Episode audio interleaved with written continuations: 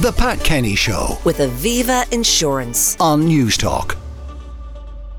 Inside Hollywood this week, we're looking at the career of a director who, in more than two decades, has only made four films.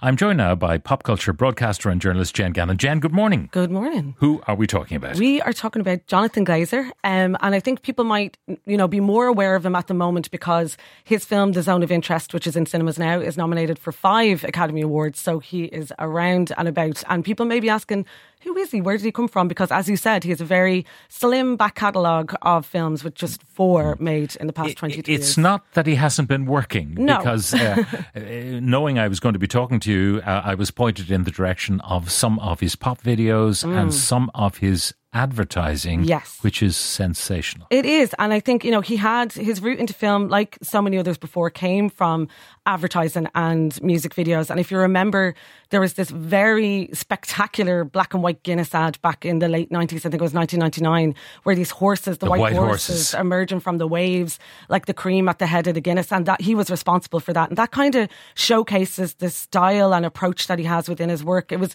really surreal, but so affecting and so memorable. There's another Guinness ad which I looked at last night, which uh, is about uh, waiting, Mm. waiting for the pint to settle. yes. And there's a, an, an old boy who was an Olympic swimmer in his youth, and he's still swimming.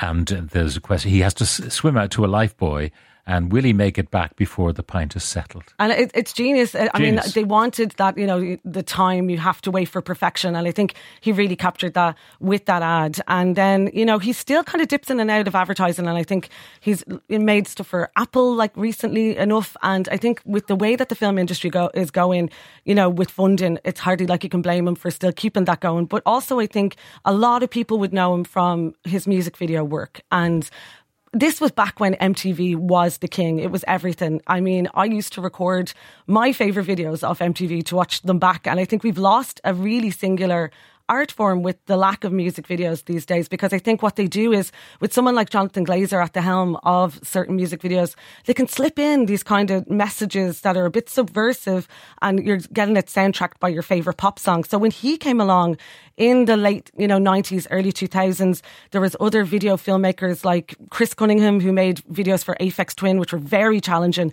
and the French director Michel Gondry. And they created these really memorable videos. Um, and it was like this new renaissance, but it was also like the last gasp of music videos. And I think Hmm. Yeah, the because most. uh, th- there's a, a piece I saw with him. He was talking about the Jamiroquai Yes. uh, video, which is a, uh, an incredible piece of work. But the original budget for what he wanted to do, uh, when he had it costed. A quarter of a million uh, to to do this, and the company said, "No way, there Yes. not a quarter." Of a million. So he had to be ingenious. He to was, make and it. I think when people remember that video um, for Virtual Insanity, and it was inspired by the name of the Jamiroquai album, Traveling Without Moving. So Jay Kay, the lead singer, he's posing for the camera, he's standing still, or he looks like he's sliding around, uh, dancing as the walls close in on this room, and the fu- furniture's moving in all these odd and directions. people are saying that's video trickery. Exactly. Not in that day, No. it was not. humble, very humble, uh, you know, like machinations to this. There was no computer trickery used, he said. And they put the whole set on wheels and attached the camera to one wall. And the furniture had little wheels on it. So you had these guys moving the set around on these casters and outside of the frame. So the floor never actually moved. So it looks like a magician's trick. And it's still, you know, awe inspiring to look at even to this day, I think. Um, I was greatly entertained by uh, some of the other stuff I watched last night. The Stella Artois Mm. ads. There's one featuring a, a series of clerics called the Whip Around. And I think that is used as an industry kind of standard. It's uh, black and white, advertising. and the clerics are all in black with their soutanes and with their little um, the the hats that uh, canons used to wear, Mm. clerical canons used to wear, and they're all in black. And it's against a snowy background on a lake, where and the clerics in the background, you know, slipping and sliding across the ice. It's it's sensational. It is, and, it there's shows a story. the work though that you can put into when you're trying to do something in a very limited amount of time. And I think it also shows the range that he has and the influences that he's trying to sneak in to these couple of seconds to get you an arresting imagery that you will remember. And I think that's what's so important about his advertising work in that way that it was so fresh. It felt very new to uh, anybody like watching it. There's another Stella one uh, featured on Devil. It's called Devil's Mm. Island, and it's it's just genius storytelling. Yes, and I and think very witty. It is, and he he used um, the French actor uh, Denis Lavant. He really enjoyed his face. I think his face facial features, and he ended up using him for a very controversial music video he did for the duo UNKLE "Rabbit in Your Headlights," where he gets repeatedly run over in a in a tunnel and gets back up again and gets hit by cars again. And I think that was him trying to, you know, make his stand about what his themes are in his films. It's about bearing mm. witness, but carrying on in this very tough modern world. And I think that's carried through to his films. I often wonder about when he proposes these madcap ideas for Sony Bravia TV, you know, mm. a new frontier in colour representation.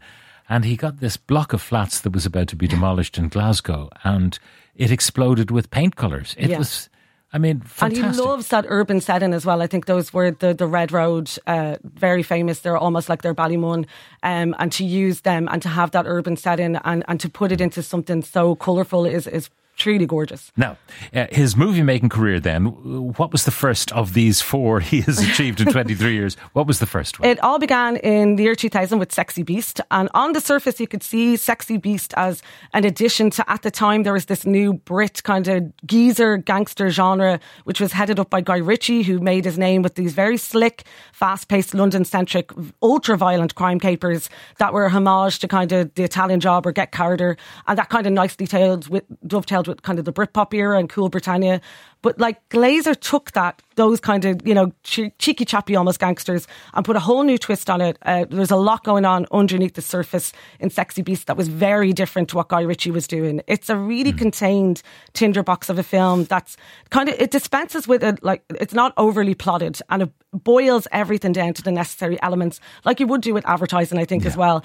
Now, the, the, the plot, uh, and I haven't seen the movie, and I'm going to have to track it down and see it in its entirety. I've only seen a few clips.